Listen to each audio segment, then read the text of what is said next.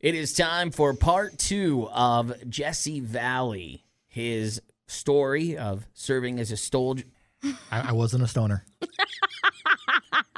serving as a soldier. Let's try that again.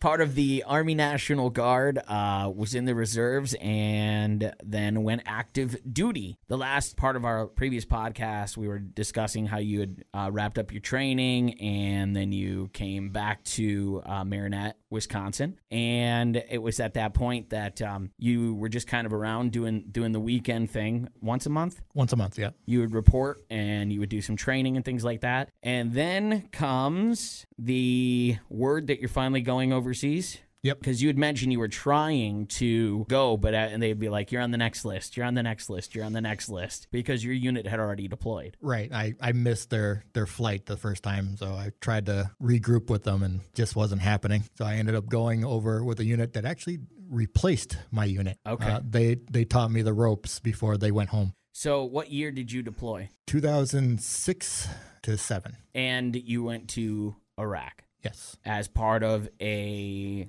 security force. Yep. I was uh, convoy security. So your job was to protect, um, you know, the movement of, of gasoline and uh, Yep. We took care of all the major highways between um, supply lines. Uh, we would ship supplies up north, bring back battle damage south.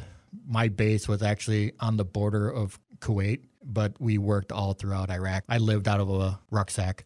Do you recall flying into Iraq I actually flew into Kuwait. when you flew into Kuwait? Do you do you recall the feeling you were you were having at that time? A little unease, um, nervous, excited, not sure what to expect. Had you done a lot of traveling before that? No. No. So you're Alaska, Wisconsin boy going from the U.S. uh, overseas to the Middle East to There was a this pit big stop in Georgia too. conflict. That's right, Georgia. Well, ac there was actually a lot of pit stops with my flight. Even um, when we we left, we were down in Florida for training, mobilization training, and then we went up to Maine to pick up another unit. And then as we were leaving, our hydraulics failed, so we landed back in Maine and had to sleep till our plane got fixed. And then we went over. I think we refilled. So we could make it all the way to Iraq. It was like a 22 hour flight. Wow. Long time on a plane. Yep. So uh, you flew into Kuwait. Mhm. Um, when you land and they open those doors, what's the experience like? Opening up an oven. oh, It, it, it's just straight heat right to your face. It's One you can't back away from. No, no. I, I, my wife jokes that I fried my temperature gauge. I actually am a lizard now. I enjoy the heat. Really? Yeah, I'll sit in a parked car with the windows rolled up and I'll just take a nap. I have to have that cold on my face at all times. I see there's some things I definitely know I could not adapt to. Going to a place like Iraq, there's no way. There's no way. Because even just a little bit of heat, like if our house gets up to like 75, I'm basically a baby. I'm Um, crying. Yeah, yeah. Yesterday it was 74, and it's so hot. You're killing me. Bad. I enjoy cold. I enjoy sleeping in the cold, but I, I get that nice warm sun on my face and I, I just, yeah, I pass out. So you uh you end up walking out into the oven Yep. and uh what was uh what was the first things you saw getting off the plane? Pretty much the middle of an airport. It, it's a giant major city in Kuwait that we're parked at, and we're just unloading onto the tarmac. And we grab our gear, and we see rows of uh, five tons, and we start piling into the five tons to head back to our base, essentially. Uh, the initial base you go to is in Kuwait. Yeah, it was in Kuwait. We had um, giant field tents, essentially, great giant uh, green tents that stretched about the size of this building, pretty large, housed the whole company. And then we got uh, acclimated to the weather, um, brief cultural tours. Um, they gave us classes on some of the, the language, what we need to know about the culture. Essentially, the, the finer points of the area before we head out to our main base. Now, here's a question for you because I've heard this a couple of times. You train and train, but you learn nothing until you get there. I, I hear this often. You can never prepare yourself for war, and it's pretty much true. You can only give your prepare yourself for the concept. You can never really know what it's like until you're there, um, and it changes you no matter how much or how you are. You will come back different. I mean, how long were you there before you started to hear your first gunshots or explosions in the distance? I mean, was it a long time or was it pretty quick within? It was pretty quick. Um, we got to our base, I think, within the first week, and then we started doing missions on the third day. Uh, we had our first casualty on that third day. Uh, I showed you a, a, quick video about that. Uh, that got posted on the internet from uh, the Taliban, Yeah. showing showing off essentially. We hit a vehicle with an IED. Yep, showing how vulnerable we are, and that pretty much sucker punched us. That that hurt. You said that there were four casualties, Uh, there was three in that one. three casualties, and were those guys? They had just arrived with you. Yep, that was our unit. Uh, one of them was a trainer, the the previous unit. They had one of theirs to a team of us. So there was normally three people in a truck. You have a driver, a truck commander, and a gunner. Um, sometimes you'll have a fourth or fifth passengers, or Sure. if you were um, QRF, Quick Reaction Force, you'll have a couple extra riflemen to secure areas. But And the only the only survivor on that was the driver. correct. Um, so this was this was I mean that's a quick turnaround to have a casualty. I mean that's just like you said. You said it's a sucker punch, Yeah. and uh, it's probably a game changer as well for you guys mentally. Yep, because it was a different type of IED that we weren't told about, and we couldn't really prepare ourselves for it. And because of that, it sparked a good five months uh, investigation, questioning whether or not we were trained properly. If we kept getting asked if you had more training, could you avoid this? And it sucked. I think a lot of people have seen videos online of the types of weaponry that's used Mhm. by our enemies over there. A lot of it's so crude, but it's It- it- effective. it's effective, but it's so crude that I feel like it, there's ever evolving and changing. There's how do you stay up to date on what's the current way they're doing it? You know what I mean? Like I, I learned about the ice. I, I had no idea that ice was used.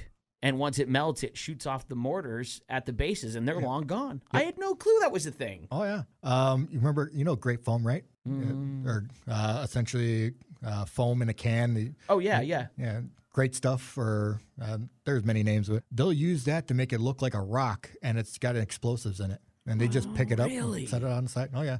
Um, fresh uh, roadway. They'll take tires and they'll cook it so that the road will be nice and soft. They'll dig it up, put a bomb in there, and cover right up. They, they get very creative. Um, we had enough equipment on our truck. We had what's called a Rhino system, essentially a giant steel pipe sticking out from our vehicle with a glow plug, and it heats up an ammo can. That's supposed to set off uh, heat sensing IEDs before it hits us. We had equipment in the back of our truck supposed to jam any radio signals. Or other vehicles, they had uh, equipment for pressure plates that would run over it and blow up, and you just change out the tires and keep going. At, at one point, we kept joking. I was like, "So if it goes off, does it mean one system failed and the other one's working, or You probably have to have a sense of humor about this stuff while you're there. I mean, as horrible as that is, I developed a very sick sense of humor. but yes. but it's not it's not just our soldiers because I've heard that with people who do jobs like policing and paramedics and things like that because you're dealing with this internally and and you have to continue to do your job. That type of humor becomes just normal. You're constantly have adrenaline under pressure, and you either snap and you get become a complete a hole, for lack of a better word. You take it way too seriously, or you kind of have to laugh at the situation. I want to know how, like, obviously there's training. This is how I use this weapon, um, like hand to hand combat, those kinds of things. How are you trained to try to spot these things when they can look like everyday things? I wouldn't notice it, but you would. How does that work?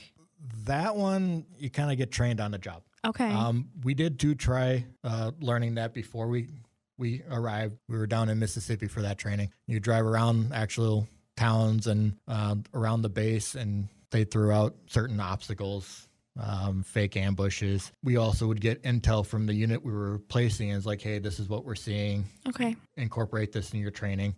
I got a lot of sore bruises. my uh, as we were going through training, my TC would constantly hit my leg and be like, "Why aren't you calling that out? And call that out." It's like the road is under construction. Everything is broken. a lot of the routes we do like two, three times a day. So you kind of understood like the landmarks and oh, that tank, that's just a blown up tank. That ain't going to be any problem for quite a while. Okay. Um, we constantly check it. Um, EOD goes out in the routes and they'll check things. They'll mark it with uh, chem sticks or paint uh, for like trash bags. You see an, a certain mark for that week, you know it was already checked. It's a weird thing to think putting it into like when I look at it here in the United States versus what you were dealing with in Baghdad. I'm driving through city street here. Normal people walking around buildings and my likelihood of being shot at out of nowhere is not that high comparatively to where you were. You were driving through normal streets of a city with people everywhere. And I have to know how hard was it for you to be trusting of any people that you saw walking that street because it could be anybody, right? Yes, it, it could be anybody. We had reports of even children tossing grenades underneath trucks. wow. um, whether or not they were just knowing what they were doing or they were just told to do it. That that's hard to prove at the time, but What's protocol? Just don't stop for anything. You just keep going. it it changes. When you first started, it, you keep going for an explosion. Uh, you get out of what they call the kill zone. Other times, it, we were told as soon as an ID hits, you stop because the next one could kill you because they'll daisy chain them. It's a constantly changing uh, rule. Yeah, I, I think it was Aaron that mentioned if like a truck got hit, they left them behind, and then after you're out of that zone, a, a rescue mission goes on for any possible survivors. It, it also depends on where you're at too. Um, if it happened, because like I said, we our base was just on the other side in Kuwait. Uh, if it happened within the first city, which was Safwan, we would radio back for QRF, and they would come in and secure the area, and we would just keep going. We wouldn't even bother stopping, Right. and they would take care of everything. Because your mission is to get, you have to complete that mission. There's a reason you're running that, Supplies, that yep. route. Yeah. So you have to get it done. Yep. So we would just keep going. Other times, if we were in the middle, tire goes out, we have to sit, we wait, we fix, and either we wait for reinforce or extra equipment to complete our mission, or we had to figure out how to limp it behind. Did you have interactions with any of the civilians? Uh, my first tour, uh, minimum. Um, the local, we had locals work inside the bases. So actually, um, there was a coffee joint called Green Bean. By far the best coffee I've had. Better than Starbucks. Really? Wow. Cheaper Okay. too. well, that's not a shock. I, I- mean, I- you go to Starbucks a lot. What do you pay per coffee? Let's not talk about that. Um, actually, what really sad is um, the co- coffee place I went to. I became a regular uh, vanilla chai latte. Uh, I got hooked. My second tour, the base was dismantled and it was moved. The same dude that gave me coffee remembered me two years later and Wow. gave me my order. And it's like, dude, that's creepy. But at the same time, that probably felt pretty good to be able to get your coffee Oh still. yeah, it was awesome. It was perfect. But How It- long was this first deployment? ten months was this first one. And you were saying off the air, this first one, you did a lot of stuff at night, right? Yep. Most of my missions, um, there was missions going out throughout the day. Uh, my missions were more long term, so we would travel at night, less activities, less interactions with the people, and cover of darkness helps. Um, other missions uh, are shorter runs that were only taking a couple hours to the nearest base. They would go eight times a day, Wow. all day. Did your convoy on any of your missions take enemy fire? None confirmed. So there's possible. There was a, a night in the middle of Baghdad where we heard um, essentially bullets hitting metal. We could never figure out where it was coming from. It was only a, a few shots, so we could never really tell if it was at us even. Yeah, but I have heard that too about about Baghdad is that there's guns fired all the time and Yeah. it has nothing to do with the war that was going on. Like literally they shoot guns to celebrate. Ramadan. Yep. yeah. Wow. Yeah. Oh yeah. Yep. Yeah. I, That's I how they celebrate. As soon as it gets dark, it. they start shooting off in the middle of the air. It's Just- essentially Fourth of July for them. That's crazy. That's so terrifying. I don't even I don't even know how your brain functions in that with with being able to do what you get your job done, you know, with just bullets being shot into the air. That's terrifying to me. Why you wear a helmet? Say with things like that happening so often, and I'm sure it was pretty obvious that you were not a local there. If ever you had time off, were you able to, or was it safe enough to like go see things? Certain areas. Um, there was one we, we, we nicknamed it Scabies. I'm trying to remember what the actual name was. That sounds like a real pleasant place to visit. Yeah. Essentially, it was the truck stop base. Uh, no matter what time of the day or night you got there, you had to stop there for a minimum four hours. It was just a rule. But um, get there, they would have a bazaar just outside the fence, so you can go Oh, there. okay. They had a little marketplace. Um, we would get what we called Haji movies, um, bootleg CDs, Okay. DVDs. All right. Five bucks. They weren't really caring about the quality, Just wanted something to pass the time when you weren't on a mission. pretty Right. much. How did you pass the time besides the movies? When you when you were not on missions, you were back at base. A lot of Halo. Video game? Halo was a big thing for us, um, or poker, um, Texas Hold'em. Did you have um, opportunities to call home? As long as there was no commo blackout on the current base I was at, pretty much if anyone was hurt that belonged to that base, all communication stopped until the families were notified, no matter how slight. So if someone bruised their ankle, they still shut down communications. Wow. So my mother, as little as I did talk to her, she kept yelling at me. It's like, why don't you call me more? It's like, I can't.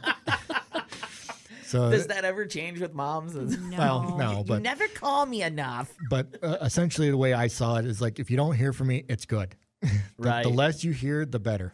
Sure. That's got to just be quite the experience. You're 18 years old at this time or 19? Yes, 18. Okay. Uh, going on 19 halfway through. So 18 going on 19, and you are driving with how many soldiers would you say went out with you on this mission driving through Baghdad? Usually we have three trucks. Um, sometimes we went with two.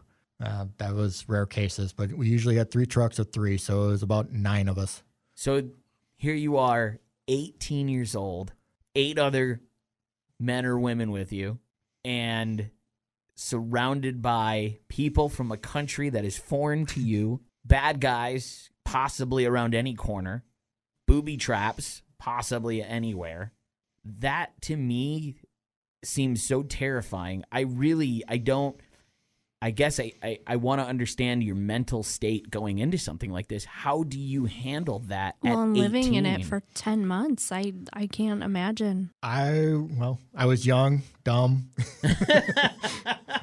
my my first missions, I threw all cautions to the wind. I I was way too bold for my own good. Uh, I short of drawing a bullseye on myself and be like, take your best shot. I, I was pretty pretty cocky. It's interesting because when you are younger, you do feel invincible. Yeah. However, you did get the gut punch within three days of arriving of having fellow soldiers. I don't know how they're how old they were, but you know, Not much older. I believe he was 22. I mean, so you knew that that's not the case. You're not an invincible person, but for some reason there was still a boldness there. I, I keep joking. I had a death wish. Wow. So 10 months, what would you say was the most difficult of your missions while you were while you were there? Did you did you have anything at one of those situations where just everything went wrong, where the tire blew out and then an engine died or There's lots of those. Well, I mean mechanically though, mechanically when you think about it, you're in an area that is filled with sand and it's blowing and it I mean God, I, I can't imagine the, the abuse those vehicles took from Oh. the weather. our, our maintenance did a hell of a job, but we were also there at the time. They kept changing the configurations of our Humvees. They upgraded our Humvees, the doors. When we first got there, they were canvas. They were still canvas style. They weren't even armored at the time. Wow. And then when we first got there, they started putting um, the first kit, and we upgraded that two more times. The doors, when we were done, are 400 pounds a piece. Which was which was good for IED explosions. It was safer, Certain right? ones. Yeah. Certain. Yeah. Yeah, when they upgraded the doors, they also had to upgrade the frame and the suspension to handle the doors. And Oh yeah, I mean, It- it- even if you had two doors, that's 800 pounds. That's a lot. Yep. Um, the maintenance guy halfway through our tours, they found out or found a way of tweaking the timing to give us a little bit more horsepower out of the engines, and our fastest speed was roughly around 75. So you did this ten months, providing security for the the uh, supplies to get to where they need to go. Mhm. What's the what's the farthest that you guys had to travel? My first mission, How long was that? 14 days. Oh, Fourteen days to deliver supplies. We went from uh, the Kuwait border, just outside of Safwan Hill, and then we went all the way up to the North Iraq border. Uh, I believe uh, Diamondback was the, the camp. There was no closer place to resupply them. You guys had to resupply this place from 14 days away. I couldn't even tell you what we hauled up there. Um, uh, we did a lot of missions where we would haul uh, marine stuff. Are we couple- talking like weaponry or vehicles or anything? anything. Uh, their luggage, their equipment, their vehicles. We also supplied the uh, food, so it, it could have literally be anything. I have no idea what was in most of those. and a plane wouldn't be faster or more efficient. There probably was no place to Not my decision. I just, I mean, maybe like maybe it's not as safe. Maybe being in a car was safer, but it just seems like wow, 14 days. A plane would have been a lot easier. Well, paint a picture for me. Is it armored hum Humvee truck, truck, truck with supplies, and then armored Humvee? Is Uh, that kind of how you did it, or Pretty much. Um, we would have the lead Humvee. Um, and this particular mission, we would have what we called green trucks. So all military uh, semi trucks. Usually we would have what we call white trucks as uh, the local contractors, and that's usually gas. okay? Um, but this one was all military, so about five or six um, camouflage green semis, another Humvee, another six or seven semis. I think this one we had four gun trucks, so I think there was about seventy-five of us. So when you um when you arrive after a 14 day trip, how long until you turn around and leave? Um, we usually usually when you got to a base, you stayed overnight, and then you would you'd try and pick something that was coming back. I was too low on the totem pole, so I don't know the whole logistics of everything up above. But from what I understand, is we would get orders to send something up, and when we got there, um, the truck commander would get another mission or another supply of what we were breaking down back with us.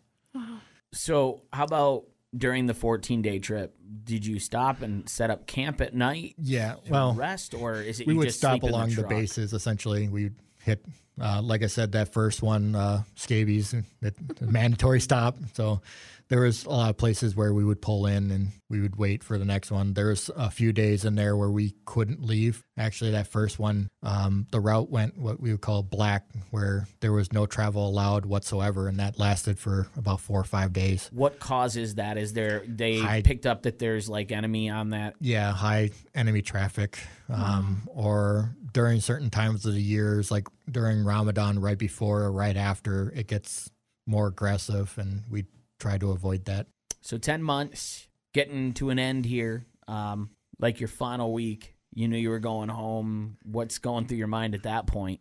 my final week actually i i almost did nothing i we we drew lots for when we can go home for vacation and mine was at the tail end so i went home i think like in november november or december i couldn't remember it, it was right before a major snowstorm uh, where it was like 12 feet of snow and i had to Oh. shovel right before i went back and it's like this sucks I am a military soldier. It was, well, it was per, it was a perfect week, and then the, like the day before, it was just a crap ton of snow. And I was like, really? I got to work out, Yeah, and you'd be you'd be warm soon enough. Right. and then I went back, and then that at that time we were given uh, three day leaves. Well, everyone else was on mission, so I was pretty much the only one qualified to go on a three day leave. So I got back. I was there for a day. They sent me over to Qatar for another three day vacation. I came back, and then we had two weeks before we shipped out. Our replacing unit was already on ground, so we started training them on the different weapons and the area and what to expect. And I essentially started teaching people. I think this was a New York company. I was teaching them about the shotgun because none of them handled a shotgun apparently. Out of curiosity, I mean, certainly I've never been over there and probably will never be. Were there things that you really liked being over there? Or was there anything cool that you got to do? Or was it less of being over there and things you got to experience, like as being part of the group you were with? Like, there had to be something great that you really liked, I hope. I, I loved the whole thing actually. Um, my first tour, I absolutely loved. We were armed tourists, for Oh, lack of a better okay. word. I mean, I like that. you, you saw some of the the videos I showed you. The farther north we went up, we got to go more daylight, and the northwestern part of the country is more canyons, more hills, and Mm-hmm. it, it kind of made me feel like I was in Colorado even, and it was just beautiful landscape. You get to uh, Baghdad, and you see like the the arches. That was an awesome sight. Um, palm trees and greenery after a week of seeing nothing but desert. Sure, right. um, uh, Did ju- you see any of Saddam's palaces while you were there? I did not. Um, a lot of our people they they were able to. I never took any of those tours. I didn't really. Oh, they gave tours. Mhm. Oh, that's right. I did hear that. They did give yeah, golden toilet. Yep. Oh, lovely. Yep, you, you had to have permissions to go in them. So there's usually a, a tour or a guided tour, and, Okay. or you did that and didn't tell anyone. Is there anything that you didn't know about that place that you learned that was surprising? I was naive for most of it, so I mean, I was surprised at the locals though. Um, the culture itself was a- as different as we were. We were still pretty common. Um, I would go to the local MWR and we'd play pool and everything. And there was uh, a local gentleman. He was there every day. He was a pool shark. Ah. He, you would walk up and he'd be like, "What level you want me to play at?" I like, I don't know, nine. All of a sudden, he just hits a ball, bounces off the rails like eight times, and pockets it. And it's like, Wow. He's a shark. yeah. like it. So I mean, the the culture there are differences, but at- at the same time, it's just like going downtown. Just different people, but Yep. same same wants and needs out of life. Yep. Every mission we go and we check the trucks, and you'd have three or four of them playing Britney Spears on the radio. uh, next row over, you see the old guys sipping tea and chatting Interesting. Did you ever uh, get offered like food or drink by locals? a few times. Did you trust it? Did you take it? Yes. Um, that was one of the advice my grandfather taught me is experience everything you can um, because you never know when you get to again. Um, the tea I tried, didn't really care for it. Um, this is more towards my second tour, but I've I've had some of their food and I would stay away from the yogurt. Oh, I did not like the yogurt. I just think about how hot it is over there, Right. and yogurt does not sound appealing. They would put salt in their yogurt. oh, Really? Oh, Yeah, it, it is not a sweet yogurt like we're used to. It's more, it's even more sour than Greek. The, the translator laughed at me when I had it, but Is there anything um you wish you would have done when you were there that you didn't do or you didn't get a chance to do? It's got to be the golden toilet. It's, it's got to be. no, there. I, I kind of missed out because most of my uh, rotations, all the fun events happened either when I was on the road or I was sleeping. Oh, Is that like when they bring in um, performers and things? Yeah, to, all to the all the, mood? concerts or whatnot. It's like the only ones I saw. I did get to see the Dallas Cowboy cheerleaders vaguely. I mean, I that's mean, a win. I was in a nosebleed section, so I mean, It's still a win. I've Um, never seen the Dallas Cowboy cheerleaders except on TV. Um, there was also uh, a couple of the WWE players. No one I knew at Okay. the time. All right. I like that they allow that stuff to happen and that, that you guys get a chance to get a break from the reality that you're currently living in, especially at 18 years old, 19 years old. I, I would have loved to see like Robin Williams when he was over there. That would have Oh. been blown my mind. Stuff like that. I wish I would have seen. Well, let's talk about the return home after this first trip. Okay. What was the hardest part about going back? Because you you'd already gone back. You mentioned you went back already on a vacation. Yep. and then came back and then you were there another couple weeks before going home again but to try and readjust what was the worst part this first time around was there a worst part or was it pretty simple for you There wasn't too much of a worst part. I mean, I I played a practical joke on my mother, so I mean, uh oh. you kind of owe her after the push-ups thing oh no, I, I got her back on April Fools for that one, so it was all good. uh, what did you do to her Uh, I called her from overseas, and she was actually cutting my grandfather's hair, which was a perfect time. And the, the conversation started off normal. How, how's it going? It's like, oh, I'm fine now that uh, I'm on something stronger than morphine. Oh no, Oh, you did not. Yep. Um, nice long pause, and I, I figured that would have just tipped my mother off that there was nothing wrong, but apparently she didn't put two and two together. So I'm guessing she didn't find this very funny. Nope, nope. Uh, there was a nice long pause. Why? What? What did you do? Oh, nothing. Don't worry. The doctors say they can reattach it. oh gosh. You're a terrible son. The the next part is like, what did you do? Oh, don't worry. I just lost my insanity. Nice. She was so upset. She actually nicked Grandpa's ear. Oh, Grandma is just dying on the floor laughing. I wait. could, I could are you telling hear. me your poor grandfather gets physically injured because of your idea of comedy? Yep. That's terrible. He wasn't holding the scissors. It, it was probably an electric tremor, actually. oh, so you played the prank on her. Yep. All Um, right. But I was coming home, and this one I actually asked my grandmother and my grandfather to pick me up and drop me off because I knew my mother would be working. They did. They picked me up from the, at the time we were, because I was deployed with the Sussex unit, we went back to Milwaukee. And so they picked me up from that unit, drove me back to, at the time my mother was living in Shawano. We stopped at one of her favorite bars, and I knew it was her favorite bar. Now I'm 19 at this point. Not really allowed. As far as I'm concerned, okay, first of all, you should be allowed to drink. If you're a soldier, Oh yeah. that rule shouldn't apply anymore. Once you've become a soldier, you should be able to drink. Secondly, isn't Wisconsin law if you're with your mom, you can drink? they can give you the beer. They can order the beer, but you cannot order it. Okay. I- If they physically handed it to you, yes. Did your mom get you hammered? Oh, yes. but no, my grandfather would also agree. He he did that right before I I deployed. We went out and we actually got a few beers together. Sure. He, he had that mindset as well. Um, we stopped in. I actually had to go to the bathroom, and I hear my mother. She has a very loud voice. I hear her come in, and I finished my business. I walked down. It's like I said, I think someone owes me a round, and she turns around and just starts bawling in the middle of this Oh, bar. I love that. The, the bartender gave her shit for like weeks because my mother is known for not being soft whatsoever. But she broke down when her baby boy returned. yeah. That's awesome, man. And how long were you there before having to go back again? Um, over a year. Um, in between, or when I got back the first time, I actually signed up for a program to train soldiers going over. It was a program to be taught by people that that had the most relevant uh, information.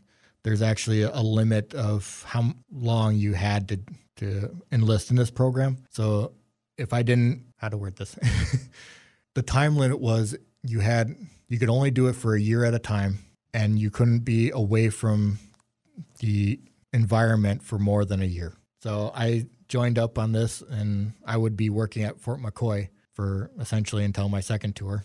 And you were training and you were explaining, and Yep. this is what you're going to see. Pretty much. Um, I wasn't a instructor in a normal sense, though. Um, I got hooked up with another unit that our main goal was to be the bad guy, Oh, and it was the best time of my life. did you have fun with these guys? oh yes. What kind of fun did you have with them? Um, playing chicken with a Dodge Neon versus a Oh. Up Armor Humvee. Think the Humvee wins? No, I won. Oh, you were in the neon. I did kamikaze strafing runs. I would hang out the windows, shooting over vans. Because this is stuff they potentially could be seeing. I mean, crappy car coming right at them, and who Oh, yeah. knows what's armed Oh no, inside. I, I, we, we also had um, traditional robes and turbans, and I would blast Moss musics out of my neon, and we had training devices that would essentially explode baby powder. It was a CO2 cartridge and just baby powder in a little plastic popper. but enough to let you know if that was a real bomb, you would be dead. Oh yeah, no, I would have that strapped to a grill. And one time we were driving down the, the roads of Fort McCoy, and I'm supposed to test their um, their procedures. And so I would come up, and they would honk their little blow horn at me. So I'd hit my horn, imitating them. They would wave me off. I'd wave at the window. and all of a sudden it's like, eh, he ain't doing nothing. So I drive up, start driving up the convoy, which I'm not supposed to do. I see one that had their windows down. Big no no. You don't have your windows down. It's like, there's my target. And I had the the canister actually pointed at strapped just right. I hit the, the trigger, exploded baby powder all over inside their windshield. Oh.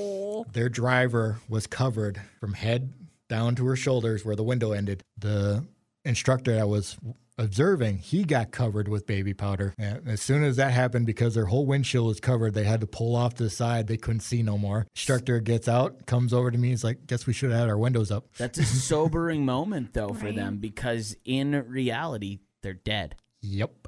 That was an um, explosive device that went off. They're dead. Yep. And that is that's that's got to be a moment where they went, you know what, we really got to start doing this right. Oh yeah, and the way they drive over there is it's mostly guidelines. I mean, the roads themselves don't even matter. Uh, They'll Oh. they'll drive out into the ditch, go around you, and hop up in front, um, which I did with a Dodge Neon. Wow. I, I abused that car. so you did this for a full year yep.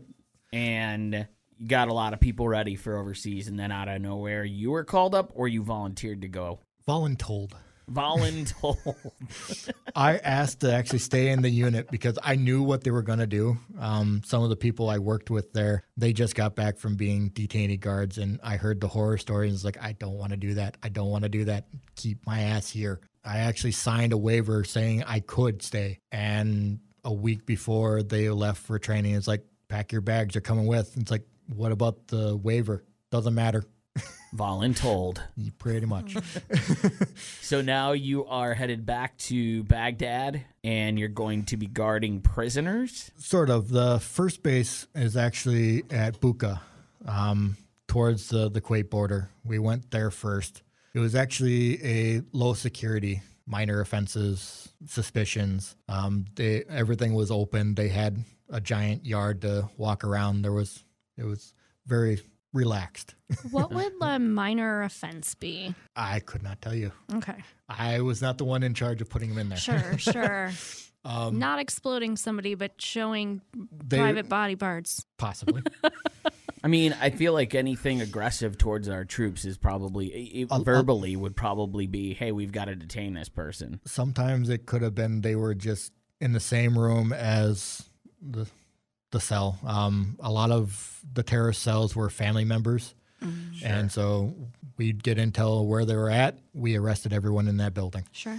So you're guarding these people. Yep. I guess I'm going to ask a question and you can talk about it or not talk about it. It's up to you. Do you get to know any of these people on a personal level? Some of them. Is there any sort of connection that you're making that's like, yeah, we might be on opposite sides here, but we're people? Like, You're not supposed to. sure. Um, the first base I was at, not really. You kind of learn about certain individuals, the ones that stand out. We had one that used to be a locksmith, and all of a sudden he would just randomly come up to you and hand you a couple pair of locks that he pulled off from the back gate, and it's like, stop. But he didn't leave. He just he would get the locks off and Yeah. then and be like, "Hey, look what I did." Yeah, here's your locks.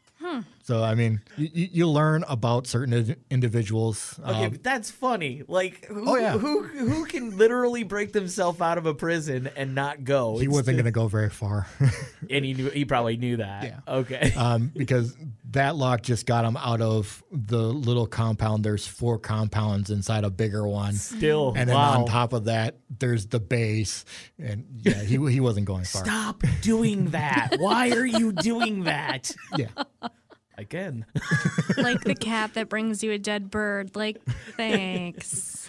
Okay, so you got to learn about individuals. Was there anybody that you dealt with who was particularly aggressive about Americans? Um, certain places they did have more radicals, the ones that absolutely did not care. And they tried, at least in my experience, they stayed in their own little areas and they Are these these are all military prisoners of war, right? This isn't just picked up by the Iraqi police for peeing in public or something.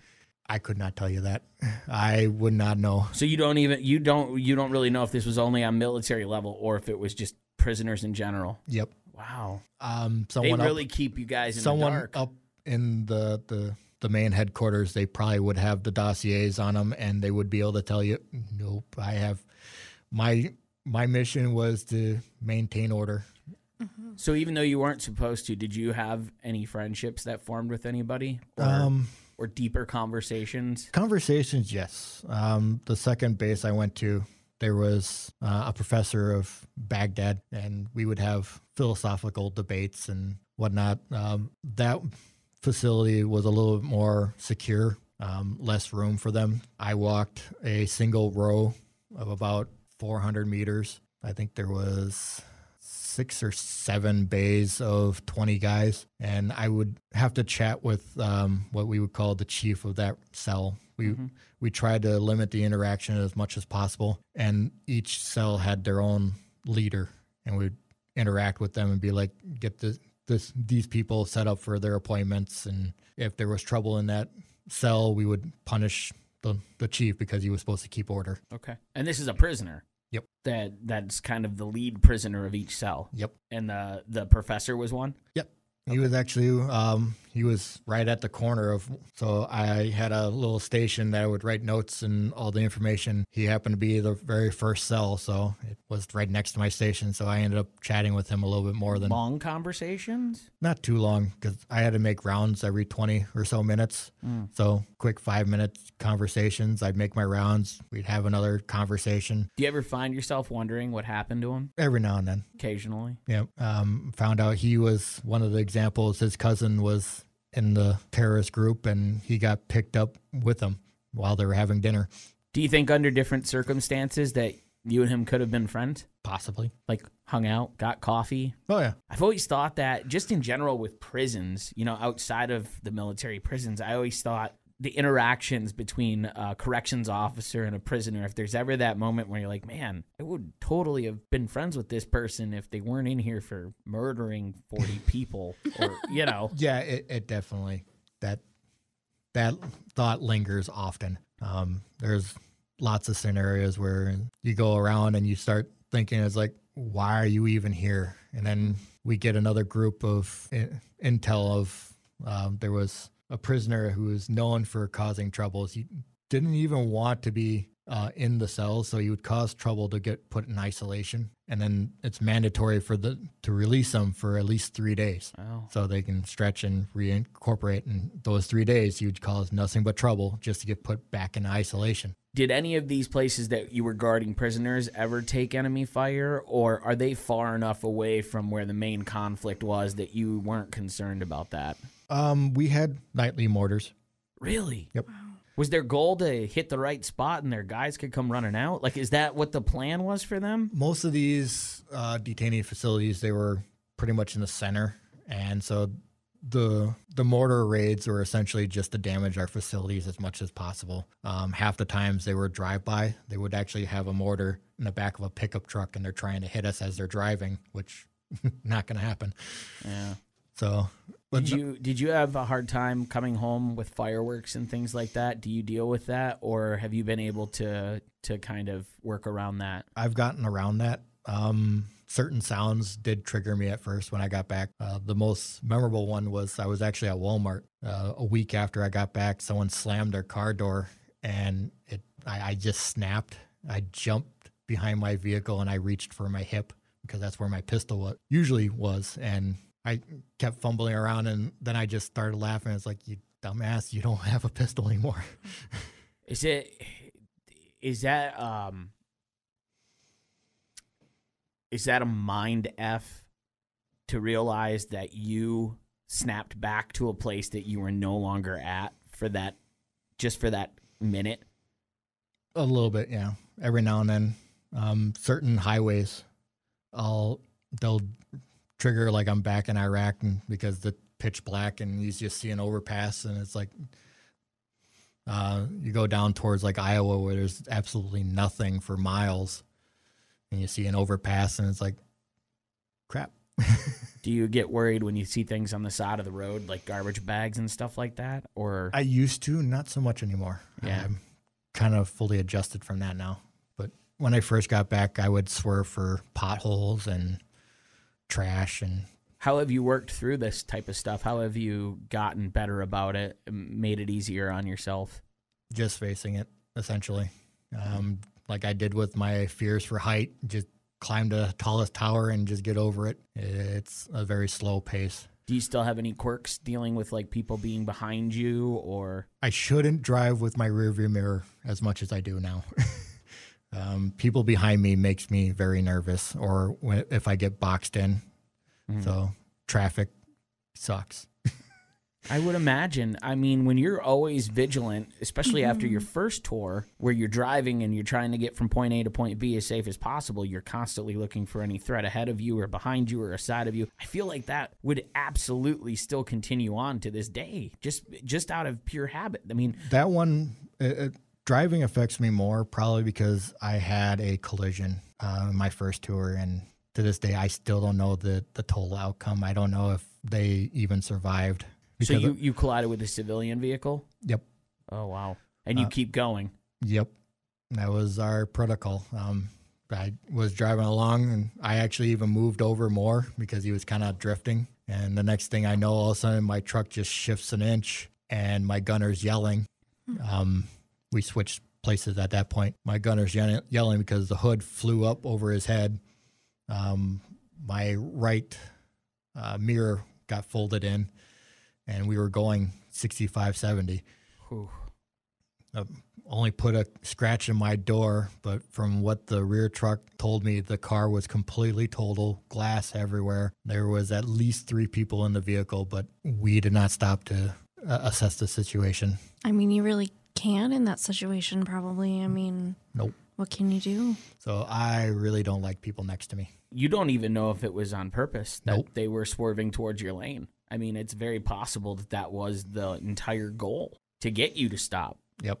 and basically be surrounded, maybe gunners on roofs of a building or something. You never know. Had that happen too. Was that on your first tour Yeah. as well? That one was my first one. Um, it was a section of Baghdad. I can't remember which one. I believe we were actually were lost. we we took a wrong turn and headed down a, a narrow street in the middle of Baghdad, and I could see in my night vision goggles actual fighting positions in a, a semi uh, semi constructed building, and I could actually see the guns. And I told my truck commander, "I'm I'm staying."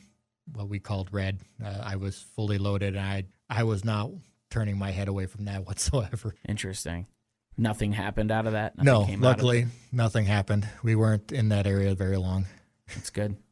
I'm glad, man. I'm glad you made it back safely, and and you know, I know that you mentioned you you've had some stuff that you've dealt with since coming back, but you know, I'm just happy you made it back. Yeah. and it you know two tours, that's a lot to be Yeah. sent overseas. Even if the second one was guarding prisoners, that's dangerous. That is super dangerous. They could have had weapons at any time, I'm sure. Oh, we confiscated quite a few of them. It's uh, very interesting how creative they get with such few resources. They would actually shave with string. They would actually tie thin pieces of string. They would tie in a knot, make it a nice loop, and they would do a, a, a single twist and make it kind of like a scissors. And they would actually shave or cut their uh, shower curtains with it. And it, it's amazing what they can do with so few. Did you feel more unsafe doing the the first or the second tour when you were on the road in Baghdad or when you were surrounded by people that, you know, that were considered dangerous? a little bit equal. Um, I definitely was more on edge my second tour. I was working 14 hour days, seven days a week. Yeah. Um, so I had very little sleep. Uh, my first tour, the, the way it worked, you, you show up a couple hours before your mission, got your truck ready, however long your mission was till you got to the base. You put everything away, and the rest of your ti the rest of the time was you did what you needed to do until the next um, depl- or, uh, departure time. How long was the second tour? Second tour was nine or ten months, somewhere in there. And then when that wraps up and you return home, are you still in the military? Yep. How Yeah. much longer? Um, we came back. We actually landed at McCoy, and I believe we were there for another two weeks before we went home. And then how long are you still technically a member member of the military? I was only a a member of the military for another six months after that. Um, my initial contract was ended. Did they try to get you to re up? Nope. No. Well, I shouldn't say that. Yes. I actually got in charge. I became the retention NCO. The main job of the retention NCO is to keep people in. Oh, Ooh. so that was your job? Yes.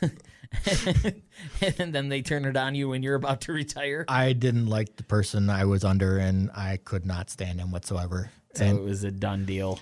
That and every time I tried to go into college, I got sent overseas. So it's like mm. I'm letting my contract end, so you can't tell me I'm going. I, I want to finish school before I forget everything. Did you use your GI Bill to pay for school? Yes, it helped significantly. I'm glad that that's something that our government still makes sure to take care of for our soldiers because you earned it. I ended up getting two degrees with it. Oh, that's awesome. So, what are your degrees in? I have a computer aided drafting and design, a associates. and then I have a bachelor's in computer information systems. Oh, wow. Okay, awesome. Do you work for a company or do you work on your own? I currently work for Seymour School District. Oh, very cool. Nice. Excellent. And has your adjustment been uh I mean other than the things we've already talked about has your adjustment back to civilian life been been a fairly good road? Probably better than most. Yeah. Um, but I was one of the lucky fews. Uh, I I have my own issues, and I, every now and then I'll wake up in the middle of the night and freak out my wife because I mutter in my sleep. And but luckily, I don't have too many quirks to where I can't adjust to normal life. Do you do anything with veterans organizations now like go to any events and hang out or see any of the people you served with or Um, in college, I did. Um, I went with the, the vet clubs and I met a lot of great people there. Um, there was a ROTC function that I try to go to every year, uh, Readers Ruck March. Um, I, I usually go and I dress up in a ghillie suit and I walk around. I usually get a lot of laughs. That's good, man. I'm glad that you're able to do that stuff. Uh, how long did you know your wife when you were in the military? Did how No, long? um, she met me just after my second tour. Oh, okay. Okay. So I was just about leaving the military when she met me. Showed off that uh, military uniform. Only a couple times. Yeah. Yeah. Ladies love the uniforms. I, I still have almost all my military gear. I don't know where it all came from, but I got like three giant boxes of gear. Nice. Are you hoping that um, your family legacy of the military continues? A little bit. Um, for the longest time, I thought I would um, become an officer and go back to my original unit. That was my history, essentially. It's where I grew up. After my grandfather left, I kind of saw it take a direction I didn't really like. Um, for the longest time, that building meant much about family. Um, we would go out and have essentially picnics with the whole armory, bringing their families out. We'd go bowling with gas masks and night vision goggles. yes. you watch a 10, 11 year old walk around in MOPP gear. It's hilarious. Sounds great. um, picnics, Easter egg hunts, Christmas. Um, my mother would dress up as Easter bunny and we'd have Easter parties there. But after I signed up, it kind of went a different direction. They started painting over the Vietnam Memorial. There was a passing actually at my first tour. Uh, one of the generals made a, a rule where there would be no more alcohol on government uh, facilities. So all the NCO clubs, there used to be one in almost every armory keep us out of trouble. Sure. sure. Keep us If it out of happens there, it's not happening in a civilian bar. Exactly. um, so all of them had to be torn down and reconverted. Well, that's where the war memorial was, and they painted over that, made it a barren classroom. There used to be photos of the the achievements of the the national the the guard armory on everything they did, and that got reduced from like three walls down to a twelve by five post, uh, poster Oh. and it's all the all the mementos they had from other bases and the competitions they started chucking them out the the trash and it's like dude that's history Right. and but i wasn't in charge it wasn't my my building Sure. So now that it's all said and done, are you happy that you did this, that you went into the military, that you served the country as you planned to do? absolutely i i i wouldn't change it for the world i i learned so much from the military and i got a broader um, appreciation for culture in itself You saw the world, man. I mean, at least parts, Parts of it, of it, that yeah. not a lot of people get to see. Right. You know, not a lot of um, Americans saw those mountains that you saw. nope Do you think that um, you and your wife will ever do traveling, whether you go there or somewhere else? we Um, want to Did that? Yeah. um, we want to go to ireland Mm. Um, one of my layovers was there, and I only got to see the grass of the airport. So, but um, I want to go to Japan, uh, Australia. So we do want to travel. It's not on our budget right now. Oh yeah, hear that. Yeah, we want to travel as well. She wants to travel to places that that you just mentioned. I, you know, I'm good with going to the Kwik Trip or uh, over to Festival. I'm I'm happy with that. yeah, that's traveling. his kind of travel. I'm not much of a. Uh, Kwik Trip is gar- starting to get shorter and shorter. They're everywhere. They're everywhere now. All right, man. Well, this has been a pleasure talking with you, Yeah. man. It really has. I love that you shared your story, and it, it's such a colorful one. And uh, clearly, you see the brighter side of things. I mean, I try to. and, and I love that about you. I do. I think it's it's fantastic, and I'm so thankful you came on. I, I Appreciate the opportunity. it's, it's been a pleasure, absolute pleasure. Well, and in addition to coming here, thank you for your service. I know um, it's hard to even imagine, at least for me, and probably like you too, is not having had those experiences. But everything you did and everything you risked, um, that does really mean a lot. And thank you. I appreciate it. Thank you.